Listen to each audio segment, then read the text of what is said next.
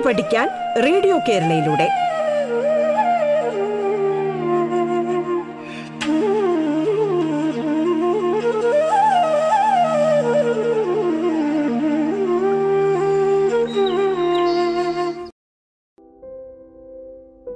നമസ്കാരം. സംസ്ഥാന സർക്കാരിന്റെ ഓൺലൈൻ റേഡിയോ സംരംഭമായ റേഡിയോ കേരളയിലെ പാഠം എന്ന പരിപാടിയിലേക്ക് ഏവർക്കും സ്വാഗതം. പാഠം എന്ന പരിപാടി ഞാൻ നിങ്ങൾക്കൊപ്പം Ajimon N Thiruvananthapuram Pattom saint Mary's higher secondary സ്കൂളിലെ ഹൈസ്കൂൾ വിഭാഗം മലയാളം അധ്യാപകനാണ്. പാഠം എന്ന പരിപാടി പ്രിയ വിദ്യാർത്ഥി വിദ്യാർത്ഥിനികളെ നിങ്ങൾ കേൾക്കാൻ പോകുന്നത് എട്ടാം ക്ലാസ്സിൽ കേരള പാഠാവലി മലയാളം ഫസ്റ്റിലെ. അഞ്ചാമത്തെ യൂണിറ്റായ കാലം ദർശിച്ച രസാനുഭൂതികൾ എന്ന് തുടങ്ങുന്ന യൂണിറ്റിലുള്ള ഭാഗമാണ്. പ്രിയമുള്ളവരെ ഈ യൂണിറ്റിലേക്ക് നമ്മൾ കടക്കുന്നതിന് മുൻപ് പ്രവേശിക ഭാഗത്ത് നൽകിയിരിക്കുന്ന ഒരു ചെറിയ സംഭവകഥ നിങ്ങളോട് അവതരിപ്പിക്കുകയാണ്. കോഴിക്കോട് സാമൂതിരി രാജാവിന്റെ കാലത്ത് തളി ക്ഷേത്രത്തിൽ വെച്ച് വേദശാസ്ത്ര പുരാണങ്ങൾ ആസ്പദമാക്കി വാദം പ്രതിവാദങ്ങൾ നടത്തുന്ന ഒരു പതിവുണ്ടായിരുന്നു. ജയിക്കുന്നവർക്ക് തമ്പുരാൻ കിഴികളും ബഹുമതികളും നൽകുമായിരുന്നു. ഒരിക്കലൊരു പരദേശി പണ്ഡിതനായ ഉദ്ദണ്ഡ ശാസ്ത്രികൾ സാമൂതിരിയുടെ സഭയിലെത്തി സകലരെയും വാദത്തിൽ തോൽപ്പിച്ച് കിഴികളെല്ലാം വാങ്ങി. അങ്ങനെ ശാസ്ത്രികളെ ആ രാജാവ് കൂടെ വസിപ്പിച്ചു. എന്നാൽ അങ്ങനെ ഇരിക്കുമ്പോഴാണ് ചെറുപ്പത്തിൽ തന്നെ വാഗ്മയും യുക്തിമാനുമായിരുന്ന കാക്കശ്ശേരി ഭട്ടതിരിയെ ഉദ്ദണ്ഡ ശാസ്ത്രികളോട് എതിരിടാനായി കോഴിക്കോട്ട് സാമൂതിരിയുടെ മറ്റ് സേവകർ പദ്ധതിയിട്ടു അങ്ങനെ ശാസ്ത്രികളുമായുള്ള വാദത്തിൽ പങ്കെടുക്കുവാൻ ഭട്ടതിരി സഭയിലെത്തി. പക്ഷേ തമ്പുരാൻ ഭട്ടതിരിയെ കണ്ടപ്പോൾ അദ്ദേഹത്തിന്റെ ആ ഒരു ശാരീരിക വടിവും ശാരീരിക ആകൃതിയും കണ്ട് ഉദ്ദണ്ഡ ശാസ്ത്രികൾ ഒരു ചോദ്യം ചോദിച്ചു. പരിഹസിച്ചു ഇങ്ങനെ ചോദിച്ചു എന്താണ്? ആകാരഹോ ഹ്രസ്വഹ എന്ന് പറഞ്ഞു. യഥാർത്ഥത്തിൽ ഉദ്ദണ്ഡ ശാസ്ത്രികൾ വിചാരിച്ചത് അല്ലെങ്കിൽ അദ്ദേഹം ഉദ്ദേശം എന്താണ്? ആകൃതി വളരെ ചെറുതാണ് എന്നാണ്. പക്ഷേ കാക്കശ്ശേരി ഭട്ടതിരി തിരിച്ചടിച്ചു. നഹി നഹി ആകാരോ ദീർഘക അകാരോ ഹ്രസ്വക എന്ന് വെച്ചാൽ ആകാരം എന്ന് പറയുന്നത് ദീർഘമുള്ളതും അകാരമാണ് ഹ്രസ്വമെന്നും ഹ്രസ്വമെന്നും കാക്കശ്ശേരി ഭട്ടതിരി തിരിച്ചടിച്ചു. അപ്പോൾ യഥാർത്ഥത്തിൽ ആകാരം എന്ന അക്ഷരയുക്തിയാണ് കാക്കശ്ശേരി ഭട്ടതിരി തിരിച്ചടിച്ച് ഉദ്ദണ്ഡ ശാസ്ത്രികളോട് എതിരിട്ടത്. അങ്ങനെ രാജാവിന്റെ അഭിമാനവും മറ്റുള്ള നമ്മുടെ സാമൂതിരി രാജ്യത്തിന്റെ അന്തസ്സും അഭിമാനവും രക്ഷിച്ചതുകൊണ്ട് രാജാവ് ധാരാളം കിഴികൾ കാക്കശ്ശേരി ഭട്ടതിരിക്ക് നൽകി. മാത്രമല്ല ഉദ്ദണ്ഡ ശാസ്ത്രികൾ അപമാനിതനായി തിരിച്ചു പോവുകയും ചെയ്തു. പ്രിയമുള്ളവരെ നമ്മുടെ ചരിത്രത്തിൽ ഇത്തരത്തിലുള്ള രസകരമായ ചിന്തകളും ഇത്തരത്തിലുള്ള സംഭവങ്ങളും ഉണ്ടായിട്ടുണ്ട്. അപ്പോൾ ഇതിനെ ആസ്പദമാക്കി നമ്മൾ ഈ യൂണിറ്റിനെ പരിശോധിച്ചാൽ ഇതിലെ പാഠങ്ങളെല്ലാം കാലഘട്ടം നൽകിയ രസകരമായ ചിത്രങ്ങളും വിചിന്തനങ്ങളുമാണ് നമുക്ക് എടുത്തു പറയാനുള്ളത്. ഇവിടെ നൽകിയിരിക്കുന്ന കവിതാഭാഗം ഒന്നാമത്തെ പാഠം ഈ യൂണിറ്റിൽ ഒന്ന് മാണിക്യ വീണയാണ്. രണ്ടാമത്തത് ധർമ്മിഷ്ഠനായ രാധേയൻ എന്ന പാഠം. മൂന്നാമത്തെ പാഠം എന്ന് പറയുന്നത് പെരുന്തച്ചൻ അപ്പോൾ ഈ മൂന്ന് പാഠങ്ങളിലും നമ്മുടെ സാഹിത്യത്തിൽ സംഭവിച്ചിരിക്കുന്ന ചില രസകരമായ രചനാ ശൈലിയുടെ അവതരണ ബോധമാണ് നൽകുന്നത്. ഇവിടെ നമ്മൾ ശ്രദ്ധിച്ചാൽ മനസ്സിലാകും മാണിക്യവീണ എന്ന കവിത. ഇതെഴുതിയത് വെണ്ണിക്കുളം ഗോപാലക്കുറുപ്പ് എന്ന കവിയാണ്. വെണ്ണിക്കുളം ഗോപാലക്കുറുപ്പ് എന്ന കവിയെക്കുറിച്ച് കേൾക്കുമ്പോൾ ഒരുപക്ഷെ നമുക്ക് മനസ്സിലാകും സാഹിത്യത്തിൽ ഒരു പ്രത്യേകമായ ലാളിത്യ ഭംഗിയും എന്നാൽ ലാളിത്യത്തിലൂടെ ആഴത്തിലുള്ള ചിന്തയും അവതരിപ്പിച്ച ഒരു കവിയാണ് വെണ്ണിക്കുളം ഗോപാലക്കുറുപ്പ്. ആയിരത്തി തൊള്ളായിരത്തി രണ്ടിൽ തിരുവല്ല വെണ്ണിക്കുളത്ത് അദ്ദേഹം ജനിക്കുന്നു. കവി വിവർത്തകൻ എന്നീ നിലകളിൽ അദ്ദേഹം പ്രസിദ്ധനായിരുന്നു. മാണിക്യവീണ വെള്ളിത്താലം മാനസപുത്രി സരോവരം കദളീവനം കാമസുരഭി തുടങ്ങിയ കവിതാ സമാഹാരങ്ങളും കൈരളി കോശം തിരുക്കുറൽ ഭാരതിയുടെ കവിതകൾ തുളസിദാസ രാമായണം തുടങ്ങിയ കൃതികളും വിവർത്തനം ചെയ്തിട്ടുണ്ട് അദ്ദേഹം പ്രസിദ്ധീകരിച്ചിട്ടുണ്ട്. ഇതിൽ തുളസിദാസ രാമായണം വിവർത്തനം ചെയ്തതുകൊണ്ടാണ് അദ്ദേഹത്തെ കേരള തുളസിദാസൻ എന്നൊരു വിശേഷണം കൂടി സാഹിത്യലോകം നൽകിയിട്ടുണ്ട്. ഇവിടെ അദ്ദേഹത്തിന് കേന്ദ്ര കേരള സാഹിത്യ അക്കാദമി അവാർഡുകൾ ലഭിച്ചിട്ടുണ്ട് എന്നുകൂടി ഓർക്കുക.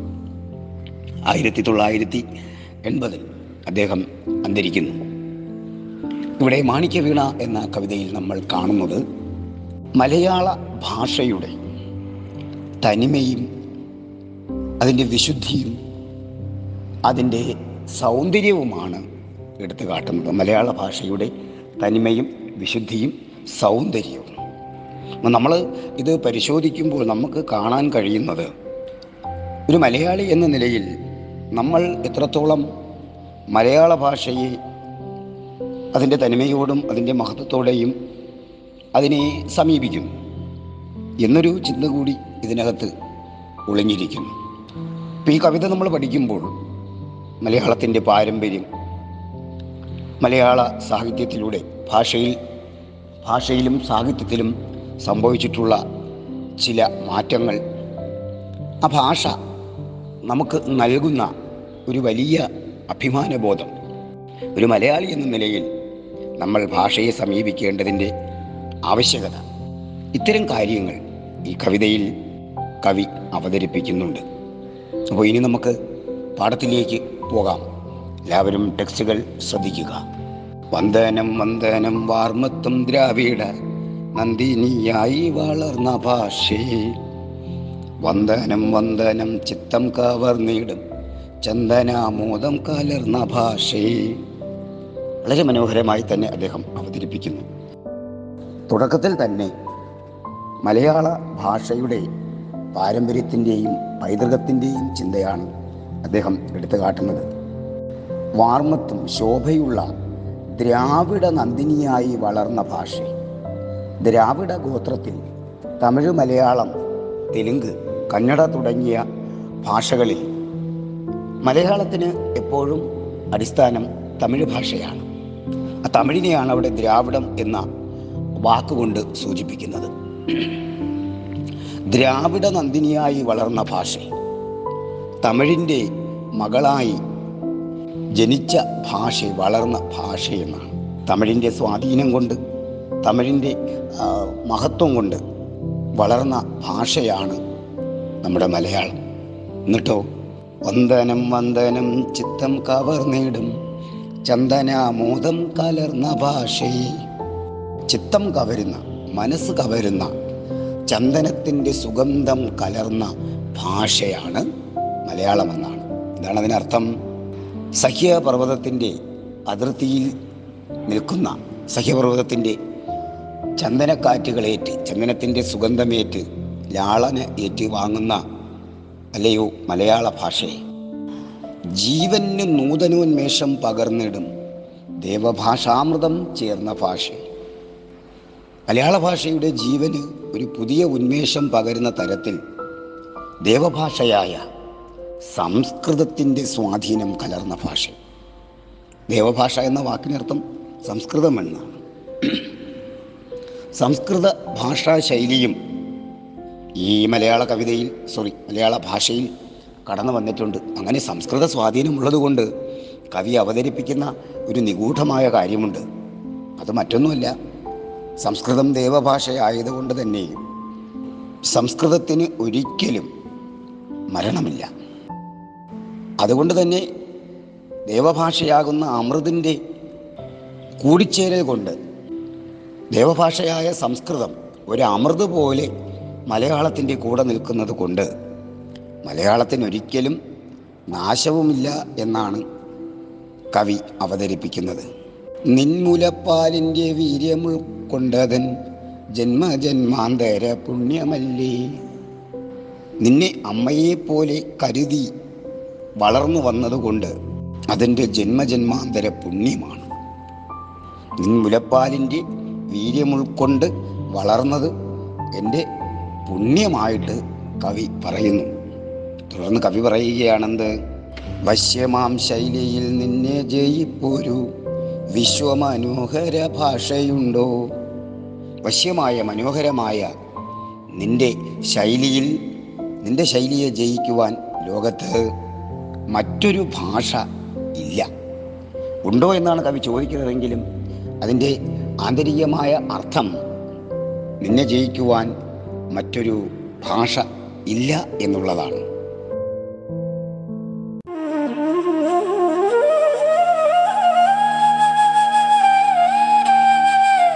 പാഠം കേട്ടു പഠിക്കാൻ റേഡിയോ കേരളയിലൂടെ. പാഠത്തിൽ ഇനി ഇടവേള.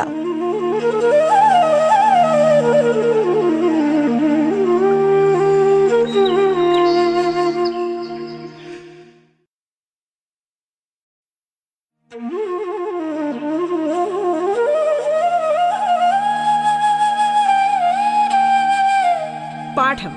കേട്ടു പഠിക്കാൻ റേഡിയോ കേരളയിലൂടെ. തുടർന്ന് കേൾക്കാം പാഠം.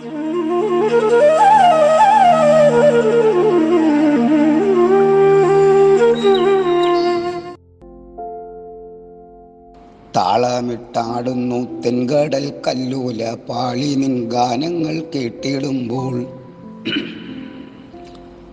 നിന്റെ പാട്ട് കേട്ടാൽ മലയാള ഭാഷയിലുള്ള കവിതകൾ കേട്ടാൽ പാട്ട് കേട്ടാൽ കടൽ പോലും ഓളങ്ങൾ ഇട്ടുകൊണ്ട് താളമിടുകയാണ്. പ്രകൃതി പോലും മലയാള ഭാഷയിലുള്ള സാഹിത്യ കൃതികൾക്ക് താളമിടുന്നു. താനമായി തീരുന്നു നാളികേര ദ്രുമ. താലപത്രാന്തര മർമരങ്ങൾ നാളികേര വൃക്ഷങ്ങൾ അതായത് തെങ്ങുകൾ ഓലയിട്ടാട്ടിക്കൊണ്ട് നിന്റെ പാട്ടിന് താനം നൽകുന്നു. ലയം നൽകുന്നു ഭാവം നൽകുന്നു. മാത്രമല്ല നിന്റെ പാട്ട് കേട്ട് കേൾക്കുമ്പോൾ ആനന്ദരാഗങ്ങൾ മൂളുന്നു മീളുന്ന കാനന പൊൽക്കുളിർച്ചോലയെല്ലാം കാട്ടരുവികൾ പോലും നിന്റെ പാട്ടുകൾ കേൾക്കുമ്പോൾ ആനന്ദ രാഗങ്ങൾ മൂളുന്നു. നിന്നോടൊപ്പം പാടുന്നു എന്നാണ് പറഞ്ഞതിനർത്ഥം. നിന്നോടൊപ്പം പ്രകൃതി പോലും താളവും രാഗവും ഈണവും ആനന്ദവും സൃഷ്ടിക്കുന്നു എന്നാണ്. എന്നിട്ടോ തുൽക്കർമ്മമണ്ഡലം വിസ്തൃതമല്ലൊരു കൈക്കുട വട്ടമാണായിരിക്കാം ഒരുപക്ഷേ കേരളത്തിലെ പതിനാല് ജില്ലയ്ക്കകത്ത് മാത്രമായിരിക്കാം. നിന്റെ ഈ ഭാഷ നീ നീ എന്ന ഭാഷ ഒതുങ്ങുന്നത്. തൊൽ നിന്റെ കർമ്മമണ്ഡലം നിന്റെ പ്രവർത്തന മണ്ഡലം വിശാലമൊന്നുമല്ല. ചിലപ്പോൾ ഒരു കൈപ്പിടിയുടെ അത്രയേ ഉണ്ടായിരിക്കൂ. പക്ഷേ ഇത്രയുണ്ടെങ്കിലും എങ്കിലും നിൻ കീർത്തി എത്താത് എത്താത്തതെങ്ങുവാൻ ശങ്കര ദേശീയ ദേശഭാഷേ. പക്ഷേ നിന്റെ കീർത്തി എവിടെയാണ് എത്താത്തത്? ശങ്കരാചാര്യരുടെ ദേശത്തിലെ ഭാഷയെ ശങ്കരാചാര്യർ ഇന്ത്യയിൽ ഇന്ത്യ ഒട്ടുക പ്രശസ്തനാണ്. അതുകൊണ്ട് തന്നെ അദ്ദേഹം ജനിച്ച നാട് എന്ന് പറയുമ്പോൾ ഇന്ത്യ മഹാരാജ്യത്ത് എല്ലായിടത്തും ശങ്കരാചാര്യരുടെ പ്ര- പ്രശസ്തി എത്തുന്നു. ഒപ്പം ശങ്കരാചാര്യർ ജനിച്ച കേരളത്തിന്റെയും കേരളത്തിലെ ഭാഷയുടെയും കീർത്തികൾ എല്ലായിടത്തും എത്തുന്നു. അതുകൊണ്ട് മലയാള ഭാഷയെ നീ ഒരു ചെറിയ കൈക്കുട വട്ടത്തിൽ ഒതുങ്ങുന്നു എങ്കിലും നിന്റെ കീർത്തി എല്ലായിടത്തും പരക്കുന്നു എന്നാണ്. അന്തരീക്ഷത്തിൽ സുഗന്ധം പരക്കുവാൻ എന്തിനു കസ്തൂരിയേറെയോർത്താൽ ഒന്നാലോചിച്ചാൽ അന്തരീക്ഷത്തിൽ സുഗന്ധമുണ്ടാക്കുവാൻ കസ്തൂരി ഒരുപാടൊന്നും വേണ്ട. ഒരല്പം മതി ഒരു തുള്ളി മതി. കസ്തൂരിയുടെ ഗന്ധം ആ പ്രദേശം മുഴുവൻ വ്യാപിക്കാൻ അതുപോലെ നീ ഒരു പതിനാല് ജില്ലയ്ക്കകത്ത് ഒതുങ്ങുന്ന ഭാഷയാണെങ്കിൽ പോലും നിന്റെ പ്രശസ്തി എല്ലായിടത്തും എത്തിയിരിക്കുന്നു. ചിത്രവർണോജ്വലേ. ചിത്രം എന്ന് പറഞ്ഞാൽ അത്ഭുതമെന്നർത്ഥം. അത്ഭുത വർണങ്ങളാൽ ഉജ്ജ്വലമായവളെ അല്ലയോ മലയാള ഭാഷയെ നീയാകുന്ന പുഷ്പവാടിയിൽ എത്ര വസന്തങ്ങൾ വന്നതില്ലേ?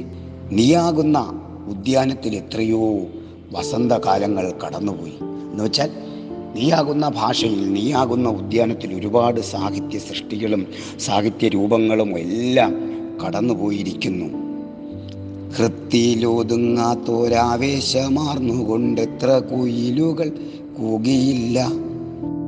നീ എന്ന ഭാഷയെ അറിഞ്ഞപ്പോൾ എത്രയോ കുയിലുകൾ ആവേശം കൊണ്ട് കൂവാതിരുന്നില്ല. എന്ന് വെച്ചാൽ കവികളെക്കുറിച്ചാണ്. കവികളെക്കുറിച്ച് അല്ലെങ്കിൽ മലയാള ഭാഷ പഠിച്ചതുകൊണ്ട് മലയാളി എന്ന അഭിമാന ബോധമുള്ളത് കൊണ്ട് എത്രയോ കവികൾ വളരെ മനോഹരമായ കവിതകൾ ഇവിടെ എഴുതി വച്ചിരുന്നു. മട്ടോലും പൂക്കളെ ചുറ്റിപ്പാറന്നത്ര മത്ത മൃഗ മൃഗങ്ങൾ മുരണ്ടതില്ല. എന്നിട്ടോ? ആ പൂക്കളെ ചുറ്റിപ്പറന്ന് ഒരുപാട് മതിച്ച വണ്ടുകൾ മുരണ്ടു. എന്ന് വെച്ചാൽ ഒരുപാട് വിമർശകർ വന്നു. നിന്റെ കവിതയെ അല്ലെങ്കിൽ നിന്റെ സാഹിത്യ രൂപത്തെ തകർക്കുവാൻ കലക്കുവാൻ. പക്ഷേ അവിടെയൊന്നും നീ തകർന്നില്ല നീ തളർന്നില്ല. അമ്മധുമാസ വിഭൂതികളൊക്കെയും രമ്യത ചേർത്തതിൽ എത്ര നിന്നിൽ? ആ വസന്തകാലത്തിന്റെ ഐശ്വര്യങ്ങളെല്ലാം നിന്നെ കൂടുതൽ കൂടുതൽ മനോഹരമാക്കുകയാണ് ചെന്നത്. അതുകൊണ്ട് ആവർത്തിച്ചിടട്ടെ. പിന്നെയും പിന്നെയും ആയിരം വട്ടമീ ശ്രീവികാസം. ഞാനിത് ആയിരം തവണ നിന്റെ ഐശ്വര്യത്തെക്കുറിച്ച് പാടിപ്പുകഴ്ത്തുന്നു ആവർത്തിക്കുന്നു. ആയിരം ആയിരം തവണ നിന്നെക്കുറിച്ച് ഞാൻ പാടുന്നു. നിന്റെ മനോഹാരിതയെക്കുറിച്ച് ഞാൻ അവതരിപ്പിക്കുന്നു. കാണുന്നു കല്യാണ നിക്ഷേപമെന്ന പോൽ കാമസുരഭി പോൽ നിന്നെ ഞങ്ങൾ. കല്യാണം അവിടെ ഐശ്വര്യം എന്നർത്ഥം ഐശ്വര്യങ്ങൾ നിക്ഷേപിക്കപ്പെട്ടവളാണ് നീ. നിന്നെ കാമസുരഭി പോലെ നിന്നെ കാമധേനു പോലെ കാണുന്നു. കാമധേനു എന്ന് പറയുന്ന പശു ആഗ്രഹിക്കുന്നില്ല നൽകുന്ന ഒരു പശുവാണ്. അതുപോലെ നിന്റെ കവിത അല്ലെങ്കിൽ നീയാകുന്ന ഭാഷ മനുഷ്യ മനസ്സിന്റെ സംഘർഷങ്ങളെയും പ്രതികൂലങ്ങളായ അവസ്ഥകളെയും മാറ്റുന്നു. നമ്മളെപ്പോൾ വിനോദത്തിന് വേണ്ടി നിന്നെ സമീപിക്കുന്നുവോ? നീ ആ വിനോദവും ആനന്ദവും ഞങ്ങൾക്ക് നൽകുന്നു എന്നാണ് പറയുന്നത്. എന്നിട്ടോ നിന്നെ ഭജിക്കുന്ന ഭാവന ധന്യമാം നിന്നെ പുകഴ്ത്തുന്ന നാവു വന്യം നിന്നെ പുകഴ്ത്തുന്ന നാവ് വന്ദിക്കപ്പെടേണ്ടതാണ്. നിന്നെ ആരാധിക്കുന്ന ഭാവന നിന്റെ ഭാഷയിലൂടെ ഭാവന കൊണ്ട് കവിത എഴുതുന്നവരെല്ലാം ധന്യരാണ്. ഈ കവിത എഴുതുവാൻ എന്റെ ഭാഷയിൽ ഈ കവിത എഴുതുവാൻ എനിക്ക് സിദ്ധിച്ച ഭാവനയും ധന്യമാണ്. കവി വീണ്ടും പറയുന്നു കേരളത്തൂമൊഴി എന്നു കേട്ടാൽ മതി കോരിത്തരിപ്പിന്റെ കൊയ്ത്തുകാലം. കേരളമെന്ന് കേൾക്കുമ്പോൾ ഒരു രോമാഞ്ചമാണ് ഹൃദയത്തിൽ രൂപപ്പെടുന്നത്. ദേഹമാസകലം ഒരു രോമാഞ്ചം രൂപപ്പെടുന്നു. ഓജസ്സിൻ കാതലെ നിന്നെയോർക്കുമ്പോഴേക്ക് ഓരോ ഹൃദയവും ഓടിയോടം. അല്ലയോ കാതലെ ഓജസ് തരുന്ന കാരണമേ. നിന്റെ പേര് കേൾക്കുമ്പോൾ ഓർക്കുമ്പോൾ ഹൃദയം ഒരു കുഞ്ഞുവള്ളം പോലെ സഞ്ചരിക്കുകയാണ് ആസ്വദിക്കുകയാണ്. വളരെ മനോഹരമായി നിന്റെ വാക്കുകൾ കേൾക്കുമ്പോൾ നിന്നിലുള്ള കവിതകൾ കേൾക്കുമ്പോൾ ആസ്വദിക്കുമ്പോൾ ഹൃദയത്തിൽ ഉണ്ടാകുന്ന ആ ഒരു ആനന്ദം എന്ന് പറയുന്നത് ഒരു ചെറിയ വള്ളത്തെ പോലെയാണ്. അത്രയും മനോഹരമാണ്. കാണിക്ക വെച്ചിടാം സർവവും ശോഭനെ. അതുകൊണ്ട് ഞാൻ എന്റെ ഈ കവിത നിനക്ക് ഞാൻ കാണിക്ക വയ്ക്കുന്നു നിന്റെ മനോഹരമായ ശബ്ദത്താൽ മാണിക്യ വീണ നീ മീട്ടിയാലും. സരസ്വതീ ദേവിയുടെ അനുഗ്രഹ കടാക്ഷം കൊണ്ട് ഈ കവിതയെ നീ താളാത്മകമാക്കിയാലും അല്ലയോ മലയാള ഭാഷയെ? വളരെ മനോഹരമായൊരു നിരീക്ഷണമാണ് ഭാഷയെക്കുറിച്ചും ഭാഷാ സാഹിത്യത്തെക്കുറിച്ചും കവി വെണ്ണിക്കുളം അവർ അവതരിപ്പിച്ചിരിക്കുന്നത്. പ്രിയ കുഞ്ഞുങ്ങളെ നമ്മുടെ പാഠം അവസാനിച്ചിരിക്കുകയാണ്. എന്തെങ്കിലും സംശയങ്ങളുണ്ടെങ്കിൽ നിങ്ങൾ പരിഹരിക്കുക. എല്ലാവർക്കും ശുഭദിന ആശംസകൾ. താങ്ക്